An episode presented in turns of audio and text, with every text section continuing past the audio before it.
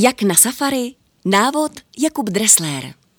Když přemýšlím nad aplikacemi, které používáme, tak mě nenapadá žádná, která by byla tak silně spojená čistě jen s osobními zvyky uživatele. Internetové prohlížeče jako Safari nebo Chrome jsou na našich počítačích nebo telefonech mnohdy ústřední aplikací, se kterou pracujeme. Využíváme ale veškerý její potenciál. Já se chci logicky věnovat Safari, protože právě tato aplikace má původ v Cupertinu. Jak jistě všichni víme, jedná se o webový prohlížeč, který je součástí operačních systémů iOS, iPadOS a macOS.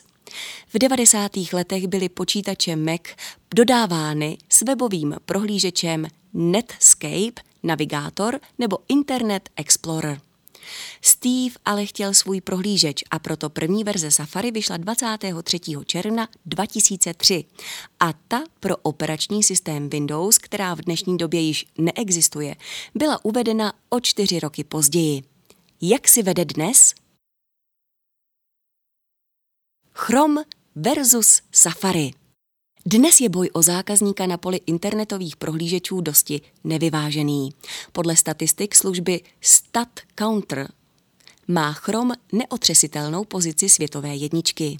Chrome má více než 66% podíl na trhu, druhý je Microsoft Edge s 10% a na třetím místě je Safari s 9,5%. Na poli chytrých telefonů se situace mění jen v jednom detailu. Safari je na druhém místě s necelými 25%. Na poli telefonů jsou Chrome a Safari ještě dominantnější 88%.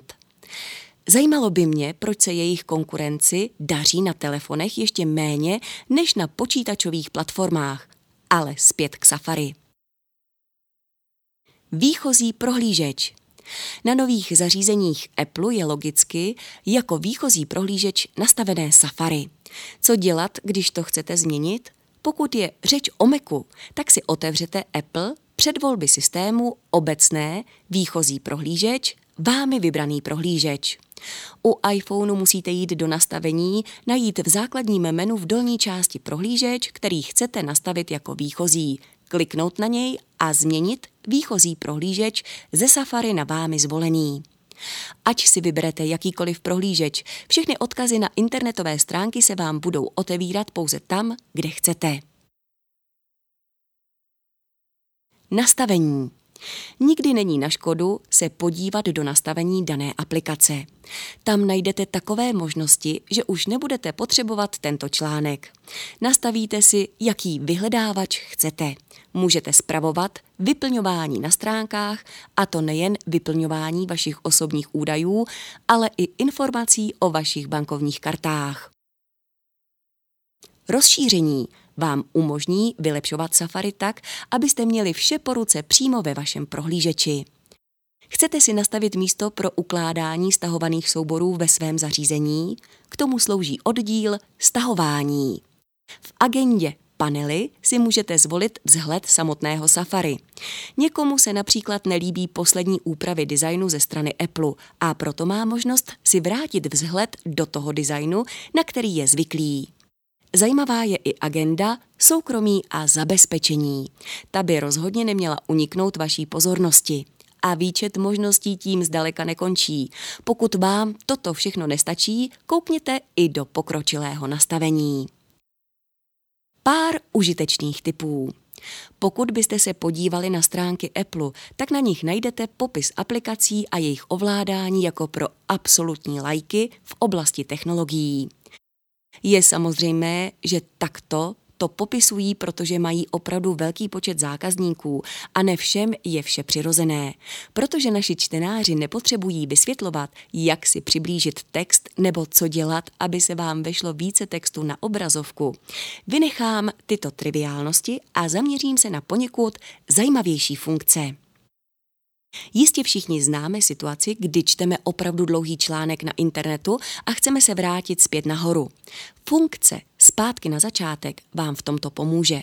Stačí se prstem dotknout horního okraje obrazovky. Tato funkce není implementovaná jen do Safari, ale i do dalších systémových aplikací a aplikací třetích stran. Aktualizace stránky lze provést dvojím způsobem. Tím pomalejším je kliknout na symbol aktualizování vpravo na řádku pro vyhledávání. Tím druhým způsobem je přejet od horního okraje displeje k dolnímu.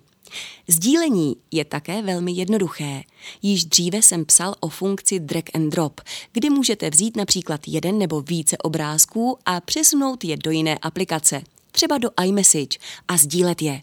Pokud chcete sdílet odkaz na stránku, nemusíte zdlouhavě kopírovat text a zpětně jej zase vkládat. Stačí jen kliknout na standardní symbol sdílení, který je uprostřed dolního okraje obrazovky. Dále bych se zmínil o náhledu odkazu na webovou stránku. Pokud na odkazu podržíte prst, objeví se vám na obrazovce menu akcí, kde si můžete vybrat, jestli chcete stránku otevřít, případně v jakém režimu, jestli chcete stáhnout odkazovaný soubor nebo odkaz sdílet. V neposlední řadě je tady překlad webových stránek, který bohužel není dostupný pro češtinu, ale využít jej můžete. Pokud bude stránka například ve španělštině, tak si ji můžete do Safari nechat přeložit do angličtiny. Další přizpůsobení Safari můžete provést i v základním menu. Najdete tam oblíbené stránky. Pokud určitou stránku chcete mít ve svých oblíbených, jednoduše kliknete na symbol sdílení a zvolte Přidat do oblíbených. Samozřejmě za předpokladu, že jste na dané webové stránce. Co může být ještě zajímavější pro většinu z vás, je možnost upravit úplně dole. Tam si můžete nastavit, co uvidíte na úvodní stránce nebo jaké bude pozadí vaší domovské stránky. Funkce o které možná většina z vás ani neví, je skupina panelů. Když kliknete na symbol dvou oken, dostanete se do menu panelů. Dole budete mít informaci o počtu otevřených panelů s šipkou dolů. Tam si mimo jiné můžete přepnout do anonymního režimu. Můžete si tam ale vytvořit i skupiny panelů, jako je třeba cestování nebo nákupy. Napadlo vás někdy, co je ta kategorie jiné v paměti vašeho telefonu? Patří tam i data Safari. Takže užitečným typem může být i vymazávání mezi paměti. Tím, že vymažete data ze Safari, odstraníte historii prohlížeče, cookies a oprávnění k využívání vaší polohy, které jste poskytli webům. Smazat tato data můžete v nastavení Safari, smazat historii a data stránek. Jen nezapomeňte, že se vám smaže opravdu všechno, včetně již otevřených panelů. Já také často využívám diktování v panelu vyhledávání. Jako výchozí vyhledávač mám nastavený Google, takže kdykoliv v panelu kliknu na symbol mikrofonu, tak jen nadiktuji text a Safari mě i hned vyhledá heslo na Google. Mně to docela šetří čas. Spoustu času šetří i přepínání mezi panely potahováním prstu po panelu doleva nebo doprava podle potřeby. Pokud jste na posledním panelu a uděláte toto gesto zleva doprava, tak se vám otevře nový panel. Těmito malými detaily se stane používání Safari příjemnějším a efektivnějším. Za chvíli ani nebudete vědět, že to děláte. Apple na svých stránkách tvrdí, že používáním Safari si nezajistíte jen až o 50% rychlejší vyhledávání na internetu oproti konkurenčním prohlížečům, ale i lepší výdrž baterie. Moje logika v používání Safari je jednoduchá. Je mi docela jedno, jak moc mě Safari chrání nebo o kolik setin sekund je rychlejší. Jde mi jen o to, že je to aplikace, kterou v telefonu už mám. Apple stejně již svěřuji veškerá data a nechce se mi stahovat nic jiného. Prostě věřím, že je pro mě Safari to nejlepší. Stejně se tam jen dívám na zprávy a na to, jakou budu mít zítra směnu v práci. Vy to můžete mít jinak. Spousta lidí si vybrala Chrome, protože díky tomu mají propojení s Windows a já to chápu. Každý má něco. Jen mi přijde líto, když vidím, že někdo nevyužívá plný potenciál aplikací. A proto píšu o tom, co která umí. A jsem rád, že díky společnostem, jako je Apple, mám pořád co objevovat.